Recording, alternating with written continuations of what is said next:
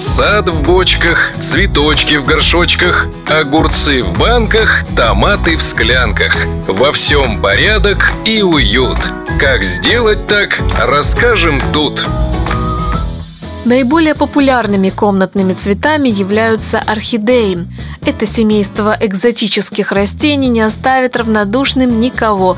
Вид фаленопсис получил особое распространение по всему земному шару. Его неприхотливость в уходе и ароматные пестрые цветы в форме бабочек станут настоящим украшением любого дома.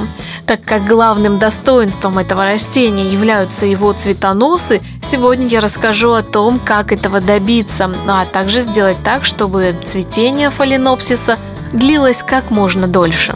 Хороший совет. Допустим, у вас дома появилось новое цветущее растение – фаленопсис. Вы некоторое время любовались его красивым цветением, а дальше у растения наступил период покоя. Это не значит, что его нужно вовсе забросить. Уход в это время растению нужен.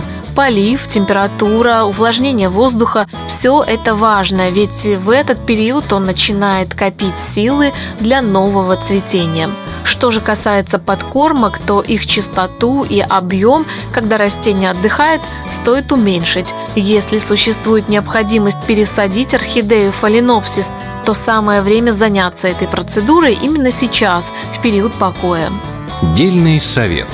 А дальше, чтобы заставить орхидею фаленопсис снова зацвести, нужно устроить ей небольшой стресс – Подходящее для этого время – весна или осень, когда перепады между дневной и ночной температурой довольно большие. Например, ночью 10-15 градусов тепла, а днем около 20.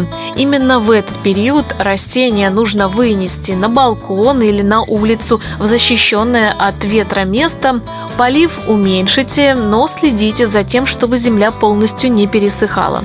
Таких условиях оставьте кашпо с фаленопсисом в покое примерно на месяц. Затем верните растение на его основное место жительства в дом. Цветение не заставит себя долго ждать.